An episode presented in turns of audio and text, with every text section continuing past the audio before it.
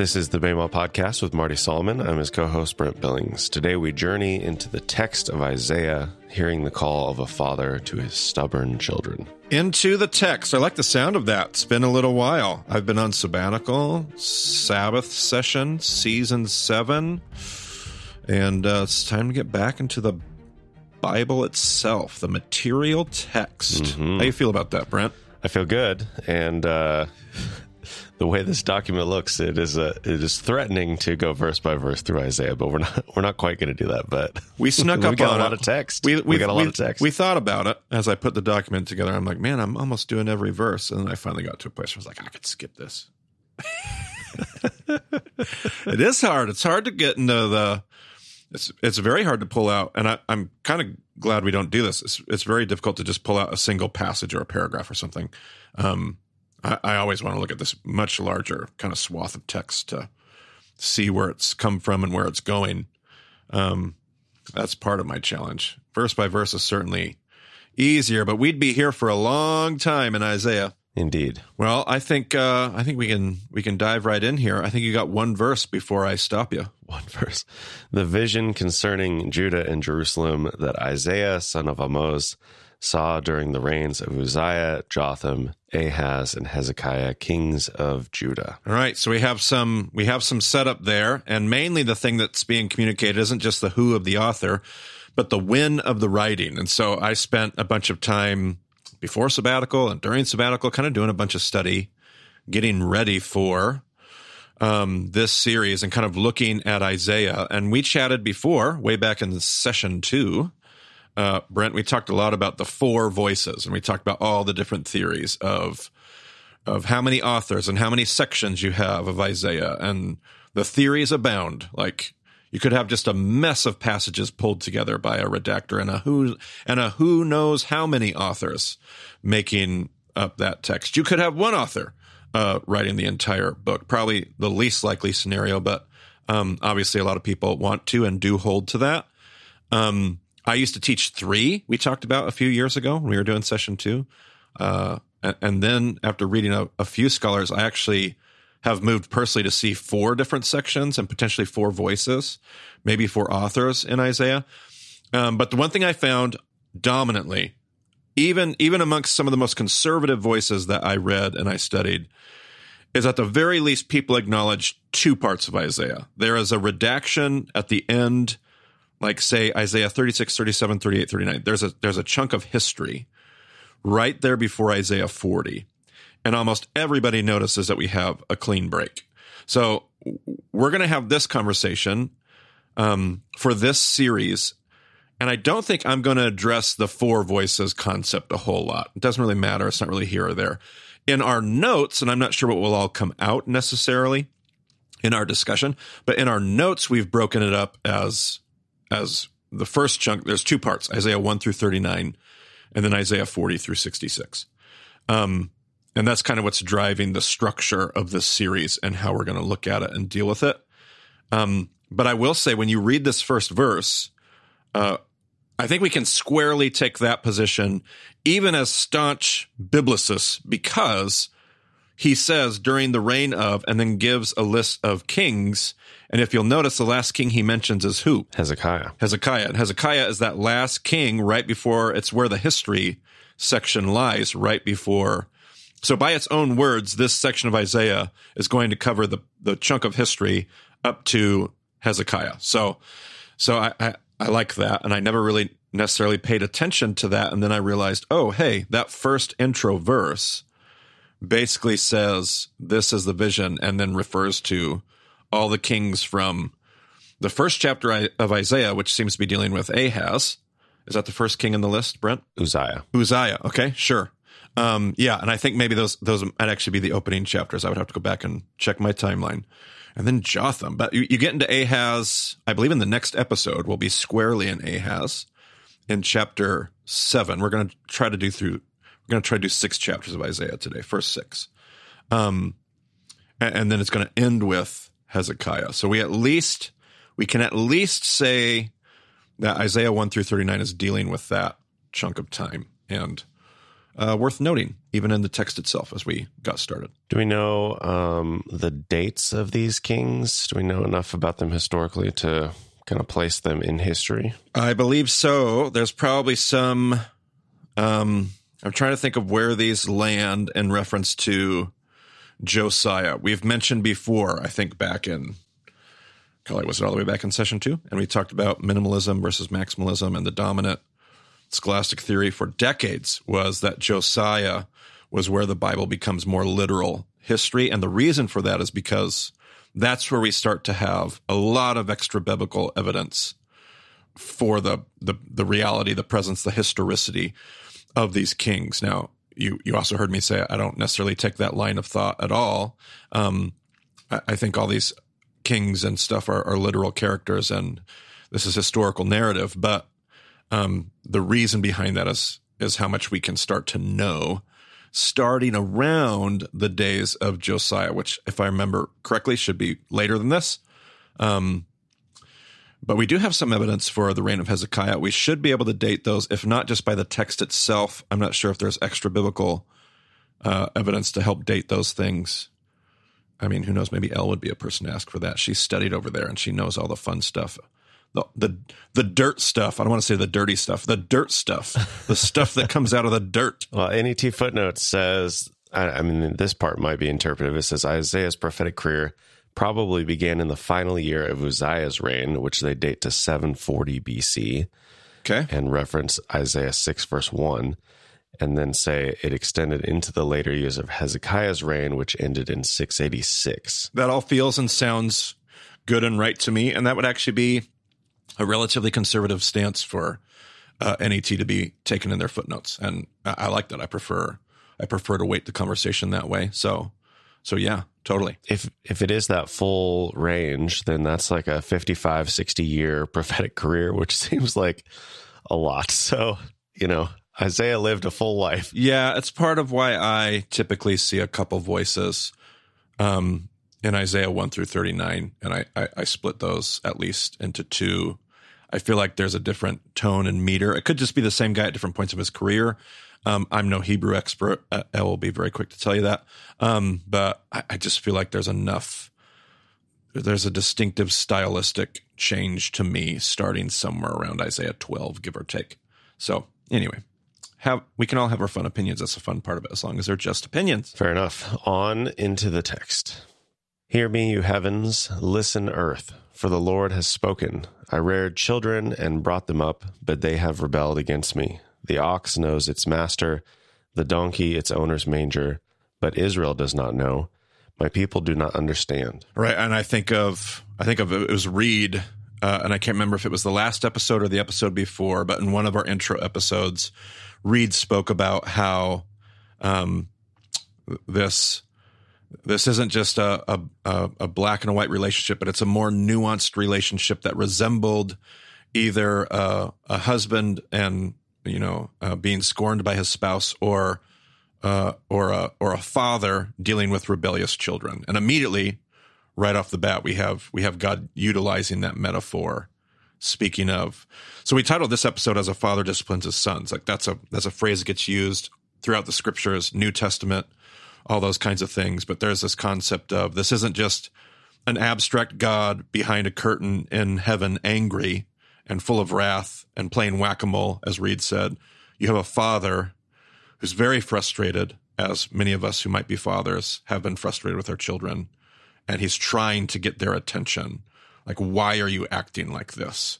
Um, I actually was just doing a weekend event um, where I was speaking, and in preparation for that event, um, I had run across this this midrash and a wonderful book that I'll, I'll recommend, uh, "The Ache for Meaning" by Tommy Brown.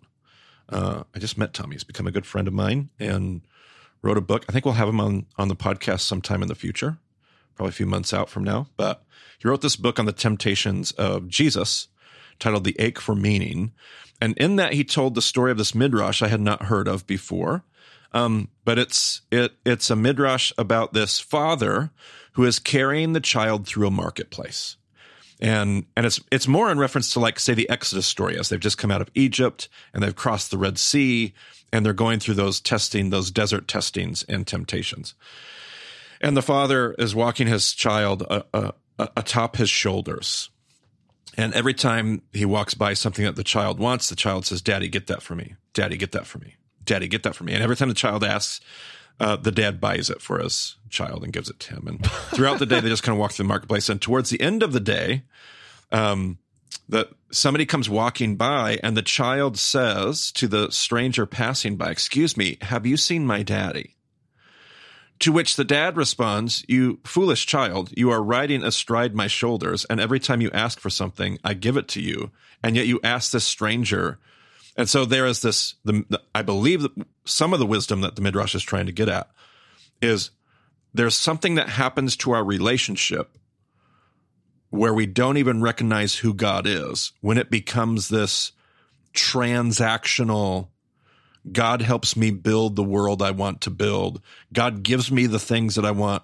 And it, it, makes it to where we can't even recognize the God who is our Father.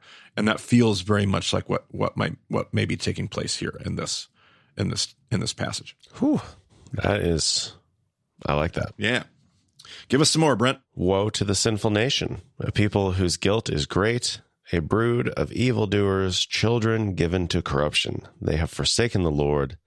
They have spurned the Holy One of Israel and turned their backs on him. Right. And I think here of the, of, I think we were, we, I was quoting Heschel these last two episodes and this concept of, you know, few are guilty, but all are responsible. That came to mind as I looked at this fourth verse in Isaiah. There, there is a responsibility that God is calling his children to. Quite literally in the language, a guilt. So maybe, maybe few are guilty, maybe doesn't apply here, but certainly a communal corporate responsibility. This is not a prophecy in chapter one that is solely directed to corrupt leadership. There will be plenty of that conversation throughout Isaiah. There will be some who are guilty. There will be some leaders, even in this chapter, that Isaiah will call out the leaders of Israel. But but at this point, we have heard him speaking about the people of Judah and a nation that has experienced a disruption in this relationship. Why should you be beaten anymore? Why do you persist in rebellion? Your whole head is injured, your whole heart afflicted.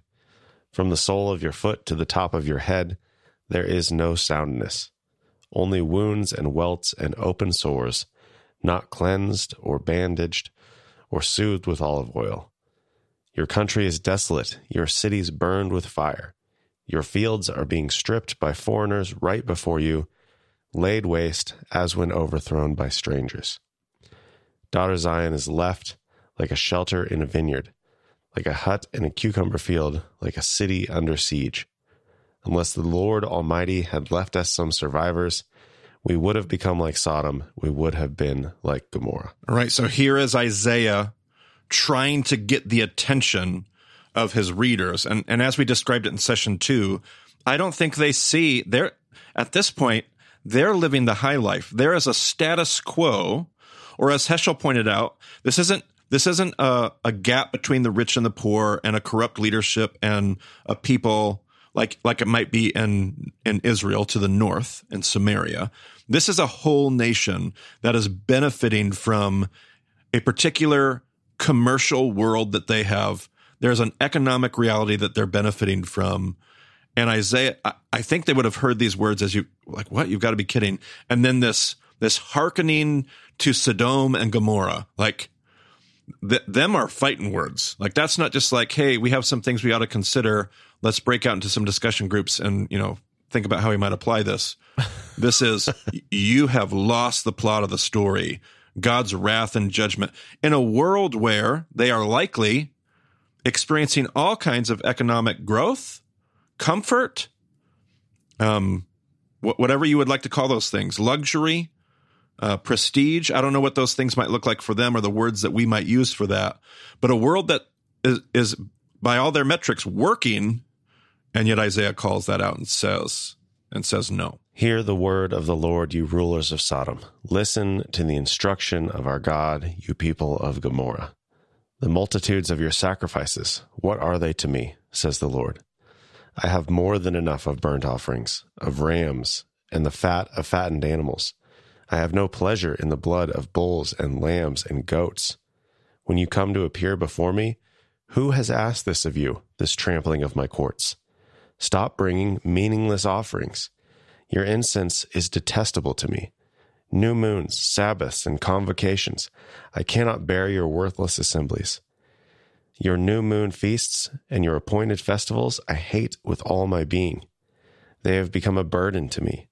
I am weary of bearing them. Okay, and and this is one of my favorite sections. That's why I let you read a little chunk of verses there. As I love this. I mean, there's such this is that strong provocative language that Brueggemann spoke about that we talked about in the last two episodes. Where what Brueggemann is saying is he's trying to call out the bankrupt, like the, this this worldview that they think is so sturdy and secure He's trying to call out the mortality, the futility of that system to show it as being bankrupt. And so there's all this provocative language. And yet what strikes me about this section is it tells me, it proves to me that they're not just building, it's not that they're just building a commercial enterprise, this wonderful, comfortable world of wealth and greed and not like not, we would say not going to church, like not caring about God or his ways. Apparently, they're celebrating the festivals.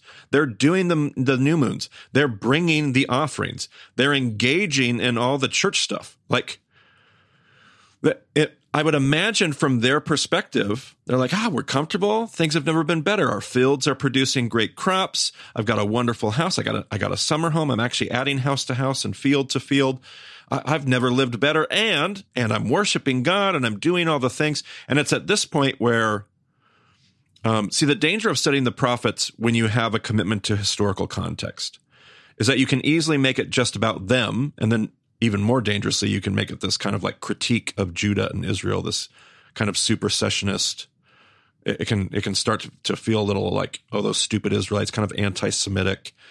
But, but along the way, we are not going to struggle if we want, if we have any desire at all, we will not struggle to bridge this, to bridge this prophecy, these warnings, these messages to our own world. Like if I think of a world that has created some level of uh, of comfort, of benefit on largely economic, commercial enterprises, uh, where we go to church and we do the things and we sing the songs and we produce all the stuff and and and if you look at it, it sure looks like we love the Lord our God with all our hearts. So like I feel like this probably feels very, very close to home to me. What do you think about what do you think about that, Brent? Yeah, and I I think the the shift to confronting the leadership um was actually like it like in that last section, he comes out so strong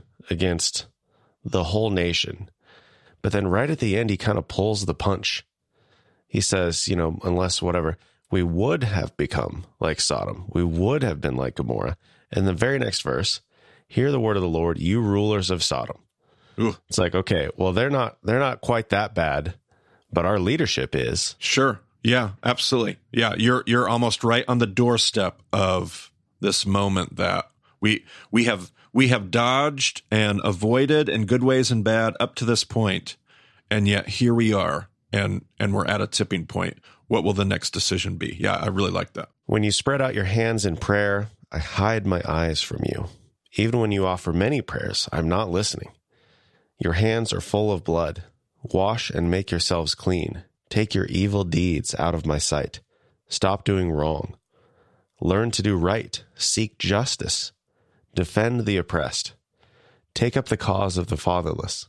Plead the case of the widow. Right. And here's that call to justice, to mishpat that we looked at all throughout uh, session two. But I love the, again, I find this to be one of the most applicable sections to Isaiah in my mind, to the to the person that I am, to the people that I'm a part of, to the church today in my corner of the world, where there is a direct connect. You can be as prayerful as worshipful, and I would imagine as authentic in your worship. Like I'm not imagining, like I'm picturing these people.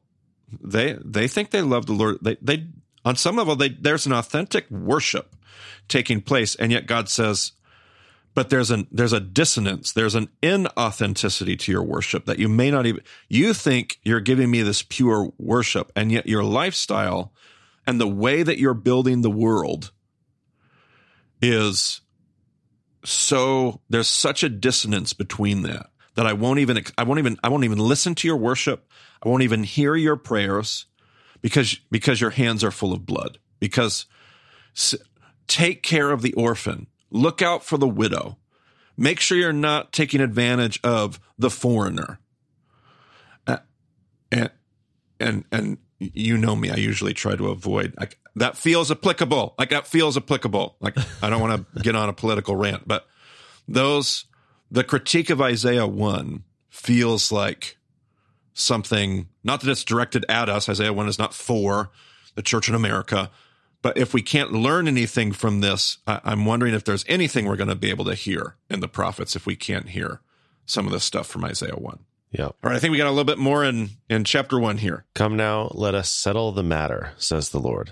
Now, when it says let us settle the matter, is that like God saying, I want to work with you and like figure this out together? Or is this more like a the the name of God being plural kind of thing? I, I, that would be a great question for Elle to make sure I'm not misspeaking, but I believe that is a it's an invitation. Let us, you and I, speaker and hearer, let us sit down and reason together. Absolutely. Okay, that's what I would assume, but I just like I don't know. I, I didn't know if God is like, okay, I can't even talk to these people because they're so they're so far away. Like I got to figure out what I'm going to do here or something. I don't know. Come now, let us settle the matter, says the Lord. Though your sins are like scarlet, they shall be as white as snow. Though they are red as crimson, they shall be like wool. If you are willing and obedient, you will eat the good things of the land. But if you resist and rebel, you will be devoured by the sword, for the mouth of the Lord has spoken. All right. And part of what I love about this little section is I hear these words not not at all as sarcastic. Like this is a legitimate invitation. Like God, Isaiah, however you want to hear that and phrase that. Like there's a legitimate come let us let us consider these things. Let us reason together. Let us figure this out. And, and what I love about that passage is it stands in contrast to so much of what we experience today. So today we are often polarized and there's this bifurcated conversation between uh, a people of faith, uh, a church, um, uh, you know, a whole belief system that no, nothing is wrong. This is all great. And then on the other side, you have a whole group of people that are deconstructing for obvious reasons. Like there, there are reasons that they're deconstructing, legitimate reasons. And, and hopefully like nobody would be surprised to hear me being sympathetic to that and, and empathetic to that experience. A, a lot of our listeners find some sense of home in these discussions because that's a part of what they're doing. They're trying to pull apart, and I know the word deconstruction for some of us just so rephrase it. Think about, but they're pulling apart their faith. They're trying to examine things, and and the other side is just resisting that that deconstruct that deconstruction. They're resisting the pulling apart. They're resisting the critique. And so what that does to the other side is it causes this just like kind of this exacerbation, this this it just takes it. And so what you end up with is you end up with all these social media accounts, um, these TikTok personalities that that all they offer, all they offer is critique. Like all they offer is verses, um, uh, let's see, verses like ten through fifteen, uh, verses five through fourteen, maybe I would say. Like all they offer is the, this is what's wrong. Look at how crazy this is, and just but but in Isaiah, there is this call to like, okay, but we're gonna do something about this. We're gonna do. We're gonna take one step beyond critique. Now the critique is completely legitimate. Don't hear me. Don't hear me saying anything other than I, I, I'm with you. Verses verses five through fourteen are spot on, but then there's also verses eighteen through twenty. Like there's there's this call of okay there's some sense of hope. There's some sense of commitment to this thing that god has been doing that needs to be repaired and restored.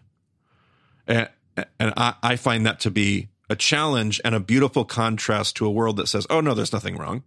I'm going to ignore verses 5 through 14 and another crowd that only lives in verses 5 through 14. But what about the other verses that say, but let us come do, let us reason together. Let's build something. And again, that's not some passive aggressive plea for people to not leave the church or not go on your journey or any of those kinds of things. Those journeys are completely valid. There's a million reasons why you would do all that stuff. But is there a place in our wrestling match, in our thought process? Um, is there a space where we're trying to we're trying to get back to. We're trying to tshuva. We talked about shuva in, in session two, that idea of returning. And is there any space for actual repentance, or is it just a, a case of judgment? It's either good or bad, right or wrong, in or out. Is there any sense of the nuanced process of making things right? Uh, that, that's what I loved about those few verses. And really, the rest of Isaiah 1 is just more of, it's kind of more of the same. The provocative language of critique, this prophetic fire of Isaiah really just kind of coming at people. And then we get to Isaiah 2. So I think we're going to jump ahead to Isaiah 2, Brent.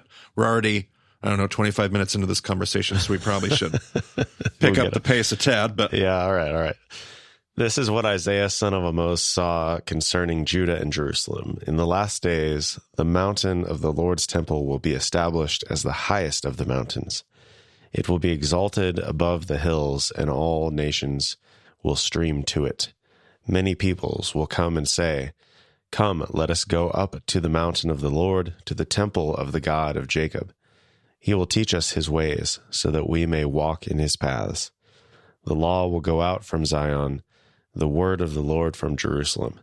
He will judge between the nations and will settle disputes for many peoples.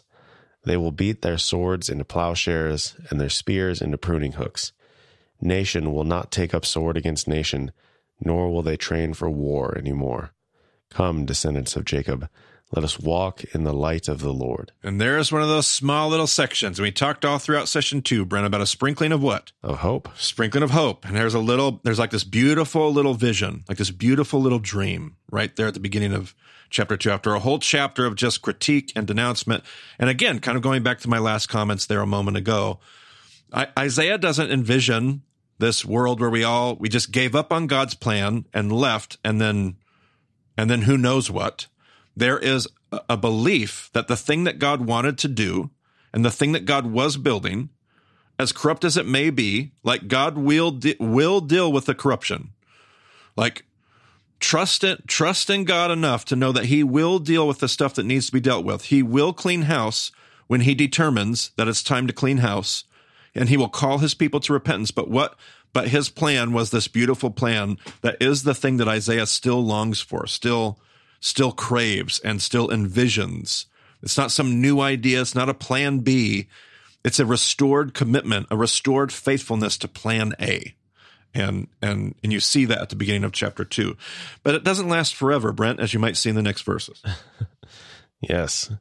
You, Lord, and hold, hold, uh, thought on that for a second, have abandoned your people, the descendants of Jacob. They are full of superstitions from the east.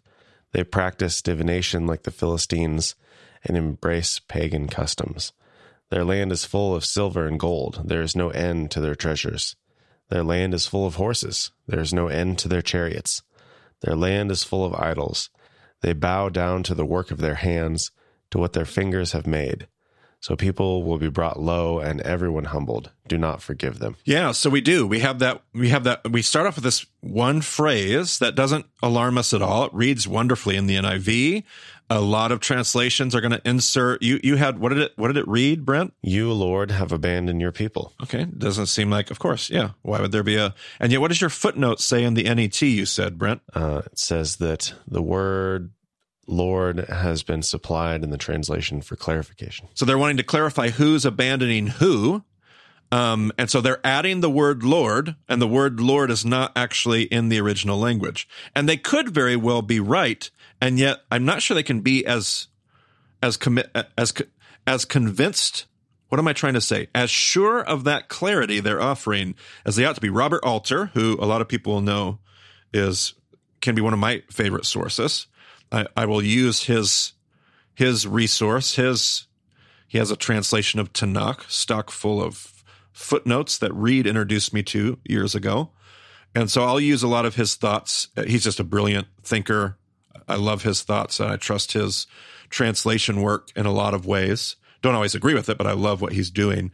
And and he actually is of the mind that in the Hebrew you, that would not it, it's not clarity and it's not justified to simply throw the word Lord in there and make it about God. He's of the position that the you there is is likely more likely a reference to the nation, the people. So you have abandoned your people and abandoned their people insinuates that he that they have forsaken and these are his words. I'm I'm I don't want to put words in his mouth. I'm I'm it's not a full quote, quotation, but in in his footnote, if you want to check it out yourself, he says that they have forsaken their calling and their identity. I would say in Bema language, they're no longer trusting the story. They have forsaken the thing. They've stepped out of the story that God's been trying to tell. And so because of that, they are in a lot of ways abandoning the faith, all the work of the patriarchs, how we got to this point. All these people, like I think about Hebrews talking about the hall of faith and all these people that walked the path, all these people that have walked the path to get them there. And yet they are, they are abandoning all of that work as they build this other empire for themselves. They're abandoning their own people. And so I thought that note was really great. I, I didn't actually read it in the NIV. The ESV just simply says, I have it in front of me right now. It says, um, For you have rejected your people, the house of Jacob. So I think you kind of assume in the ESV that it's probably God they're talking about. And yet, when you look at that grammatically and you check out what Alter's talking about with what limited tools that I have at my disposal, I really think he's probably onto something there. They have rejected their own calling, identity, story. They've stepped out of the plot. They're losing the plot of this thing that God is doing. And that's how I see that. But do you have any other thoughts on that, Brent? Uh, I just was going to clarify the Philistines were on the coast, right? Correct. The They're on the south. Yeah, you have the, the, the Phoenicians to the north on the coast, and you have the Philistines on the south on the coast. So it says, you know, they're full of superstitions from the east. They practice divination like the Philistines, which are yep, you know, a little bit west of them. Yep. But it's kind of like, oh, you're looking every direction but up to the heavens to to do what you need to do. Yeah. You're looking you're being influenced by all the people around you instead of coming to the Lord. Sure. And and maybe even in this context uh, not even just up to the heavens but but in your own past. You're not even looking back to your own people. You're not even looking oh, sure. Uh, uh, to the people on whose shoulders you stand, which I find interesting. I wasn't even going to talk about this Brent, but you now you've done it. Um at the beginning at the beginning of chapter 2, which I do see like Robert Alter says this isn't a continual prophecy. There's a distinction. There was the utopian vision of chapter two, verses one through five. And then in Alter's mind and the mind in most translators that I've I've seen, there's a there's a clean break and a new prophecy beginning in cha- in verse six, in two two verse six. And yet at the very beginning of this chapter, in the first verse or two of chapter two, it says, um, in Amoz gets this vision from the Lord, and it starts with the words in in those latter days. And I used to actually do a weekend um, event that you came with me uh, to Seattle once, I believe, or wherever you joined me somewhere. I can't remember where it was. Was it Seattle? Uh, yeah, Bellevue, but yeah, yeah. And and we were we were there, and part of the talking point was that was that verse, and and there's some rabbinical discussion that I was told about by a good friend of mine named Brad, and he he said there's there's this rabbinical discussion about what that phrase means, the latter days. Because because the phrase, according to the rabbis in the rabbinical commentary, more more appropriately is the behind days, which there are days that's a weird way to word it. There are other ways that you could word it in the Hebrew, and yet and yet the author, you know, Isaiah chose to word it that way. So what does that mean? And the rabbi said it's because the pagan nations, which what did you just say they were critiqued for, Brent? Practicing the superstitions and customs of those nations. Yeah, east and west, right? They're looking at, and it's it's the pagan nations that try to, and you reference superstitions, tried to they try to figure out the future. They try to look into the future and figure out what's coming. That's a pagan practice. But God's people, according to the rabbis, know that only God could understand, only God could interpret, only God could see the future. So what we do is we keep our eyes fixed on the past and what we what we know to be true because of what God has done. And we back into the future.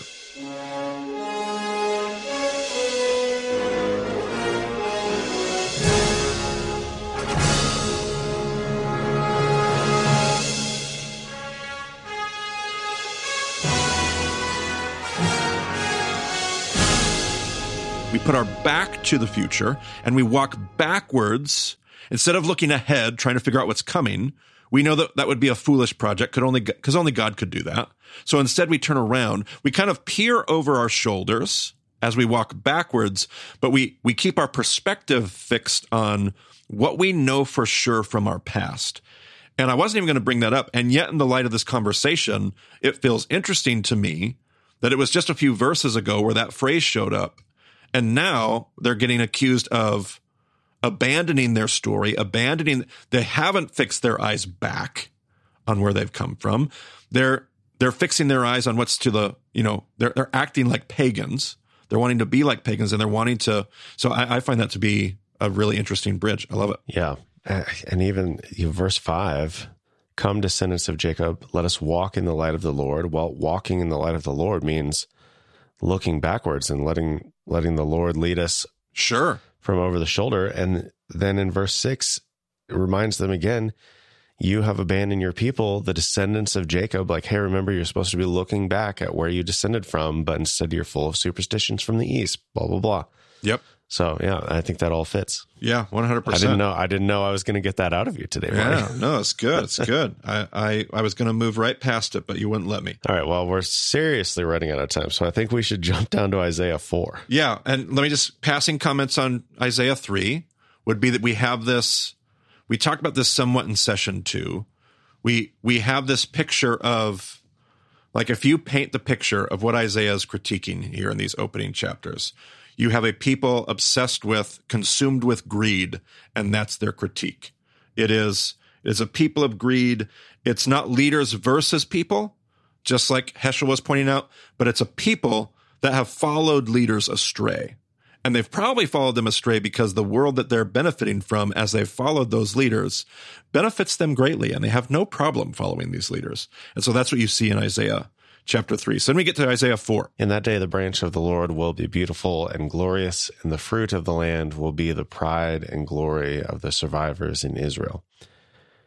Those who are left in Zion, who remain in Jerusalem, will be called holy, all who are recorded among the living in Jerusalem.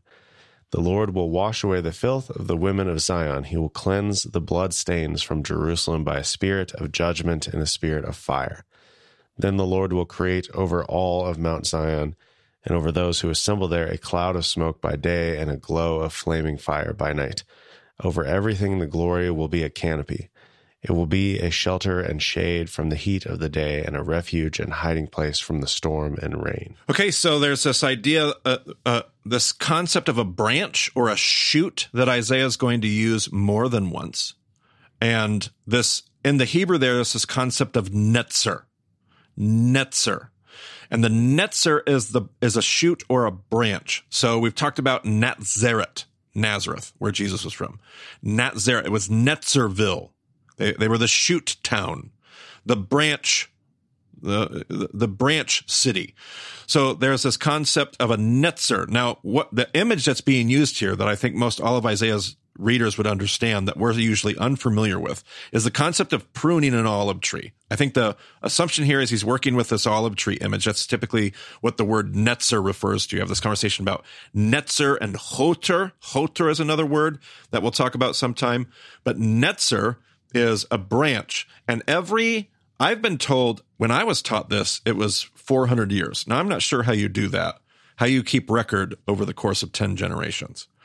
But every three to 400 years, you prune an olive tree by essentially just you know going going kind of to the the middle top of the trunk and just chopping it off right where the branches start to start to come out of the trunk. You go right to the top of the trunk where the branches start to emerge and you just chop it off. So you have a flat what looks what would look like a flat stump. And out of that stump grows a brand new sh- starts to grow shoots. And eventually you get this first shoot that starts to come out of the stump and that's a netzer and so the image here is that God is pruning his olive tree. That that it's if he doesn't, it's going to become wild, it's going to become uncultivated, and it will eventually become useless. And so he has to, and so you can picture the exile and and God disciplining his people as a pruning process of an olive tree. He chops it off, and at some point you would look at it and be like, "Man, is it dead? Will it ever come back to life?" And sure enough, that's actually how you keep an olive tree alive for centuries and centuries and centuries, producing beautiful, good olive oil and olives, is because you do this pruning process. And so, out of this stump, where where God has disciplined, God has pruned, out of the stump rises a netzer. Now, we always connect that to Jesus for good reason, and I'm not necessarily arguing about that. But if you remember all our conversations uh, in session two, I don't believe Isaiah necessarily has Jesus in mind when he does this. I think Isaiah is is is drawing on this call to his people. There will be a remnant. There there is this filth and excrement um, that's the word that's used there. And I, I think it was Alter, was it Alter's notes that talk about this? There's blood guilt.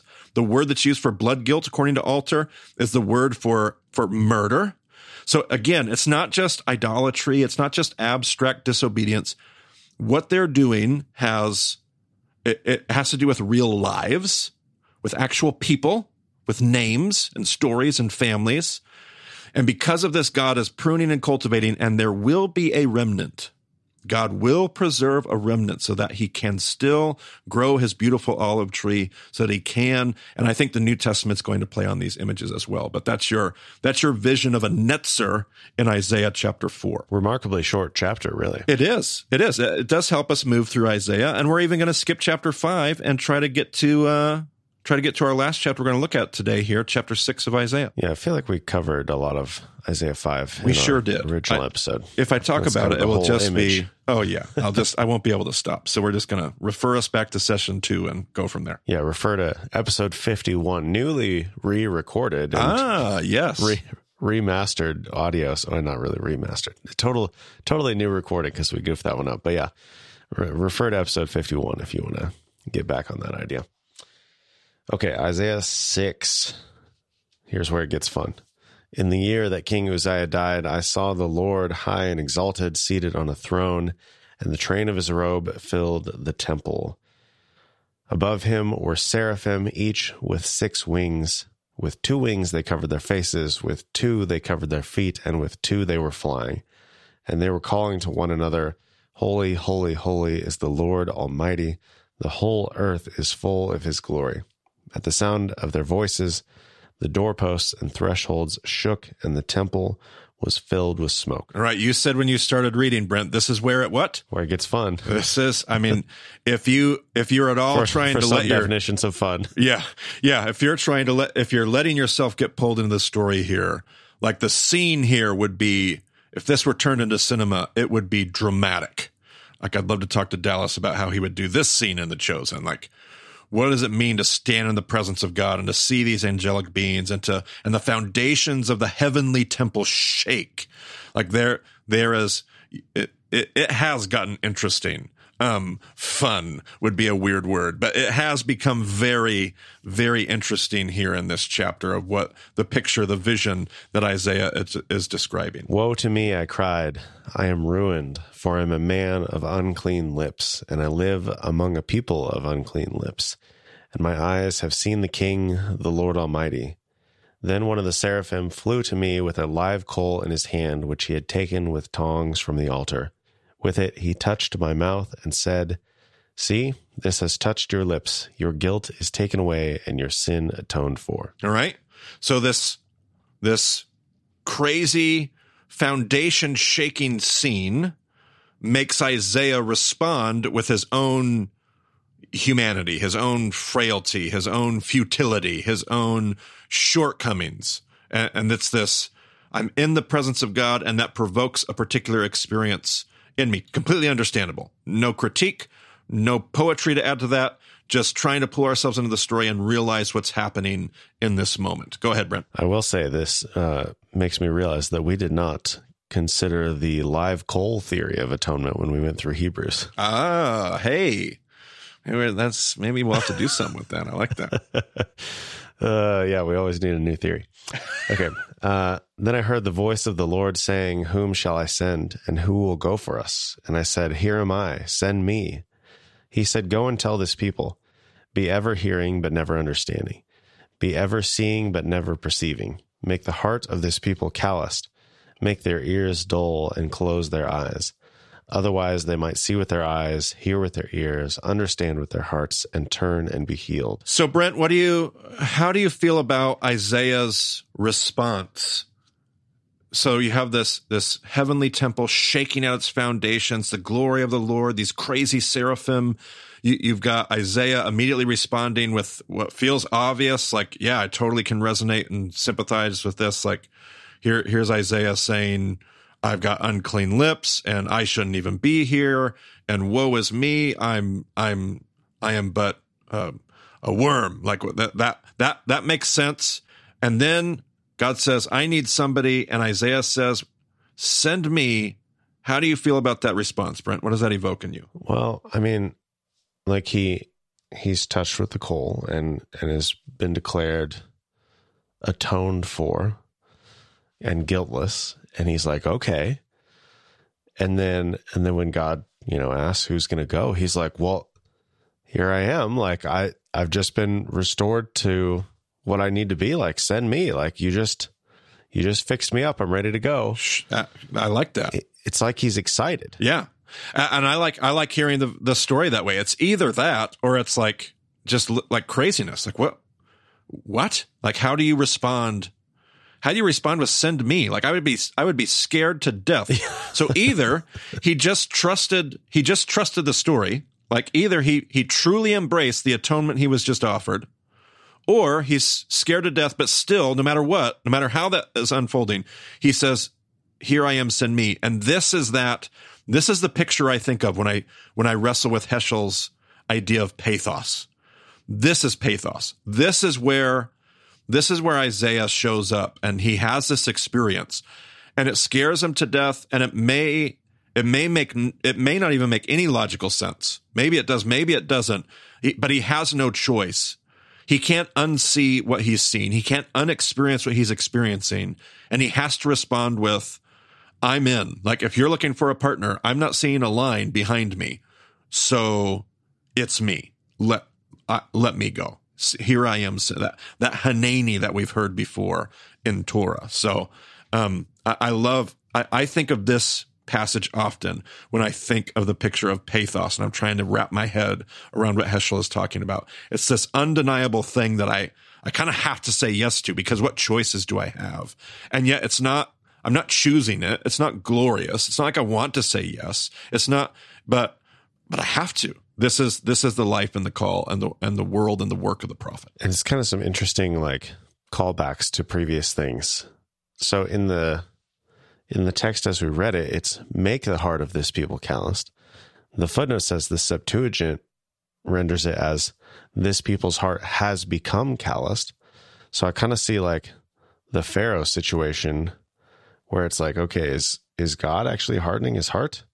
Right. I mean, that's what it says sometimes, but like it also says that Pharaoh is hardening his own. So like what's going on there? Yep. And then you get this like hint of um, Genesis 18. God says, I'll do all this stuff. And then Isaiah's like, well, for how long? Sure. Because that doesn't seem like a good thing. Yep. And it's almost like he's ready to negotiate. Like, well, what if we, you know, I mean, God's going to give the answer, and I don't, does he does he actually turn around and respond to this in seven? No. So this is the end. Like he doesn't actually do the negotiation. Right. Yep. But but he's it's almost like ah God, does it have to be? Uh, and let, let me re- let me read the rest of it.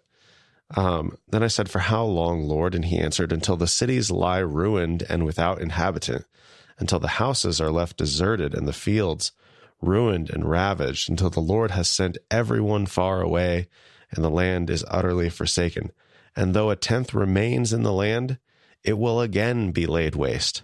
But as the terebinth and oak leave stumps when they are cut down, so the holy seed will be the stump in the land.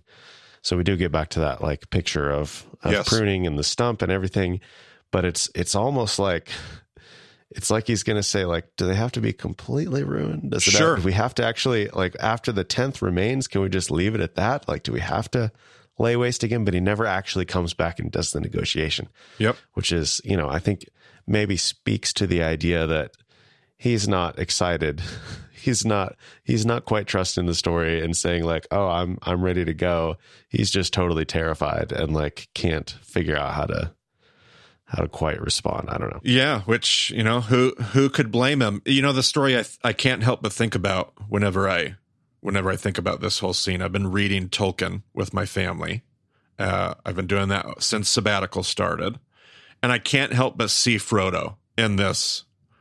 And not to make light of Isaiah uh, on one level, it feels like a stupid parallel, but in that story, there's this, and Frodo keeps trying to get rid of the ring at different points, like, and eventually he gets to um, gets to Rivendell, and there's this big council meeting. If you remember that part of the story or the movie, and they're all trying to figure out what they're. He's he, he got the ring to Rivendell. That's what he thought he was going to do, and and everybody's trying to figure out who's going to take it from here because they got they got to get to Mordor. They got it. That's their own, and and it's not going to work. And he has to step in and say, "I'll take it." Like this is, and and I just see the same like pathos. Like nobody else can do this. I have to do this. This is my call this is my burden. And there's all this discussion about what it's going to cost and what it's going to be like. And, uh, and, and he just, and that's what I think of when I think of, I think of this journey, this, you know, fellowship of the ring type prophecy, like this thing that God's trying to do and this calling of Isaiah. And Isaiah realizes this is, and, and God's very clear. Like this isn't just going to be like a few lessons and chewing some people out and, and getting on with it. This is going to be we're, we're in for punishment. We're in for destruction. We're in for total pruning. There will be a stump, but that stump will give way to the thing that needs to grow in the future. And uh, I think you're absolutely right.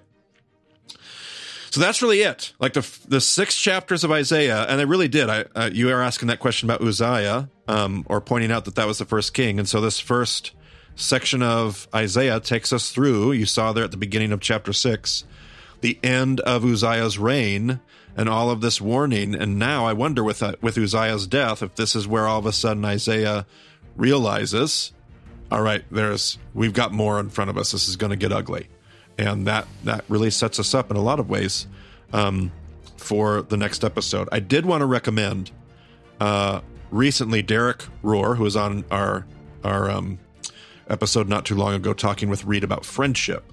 Uh, he just preached, just I, I thought was a was a really great sermon on Isaiah 6 and bridging the gap to the things that we experience in our life. And if anybody's looking for any uh, extra material or a wonderful sermon devotional thought to wrestle with, um, I found it to be just a really beautiful uh, depiction and description of of what that throne room can that what that that experience can look like in our own lives. So we'll link that in the show notes so that people can find it and and see it there. Sounds good. That uh, that does it for this episode, Marty. We we uh, we covered a lot, and we didn't even we didn't quite get every verse, but boy, yeah, yeah. So so many things to uh, to continue to wrestle with as we go forward. So everyone can go to BEMADiscipleship.com to find the show notes, to find groups, to find uh, upcoming events. All that stuff is there. Uh, the contact page is going to give you the most up to date way to get in touch with us. So thanks for joining us on the BEMA podcast. We'll talk to you again soon.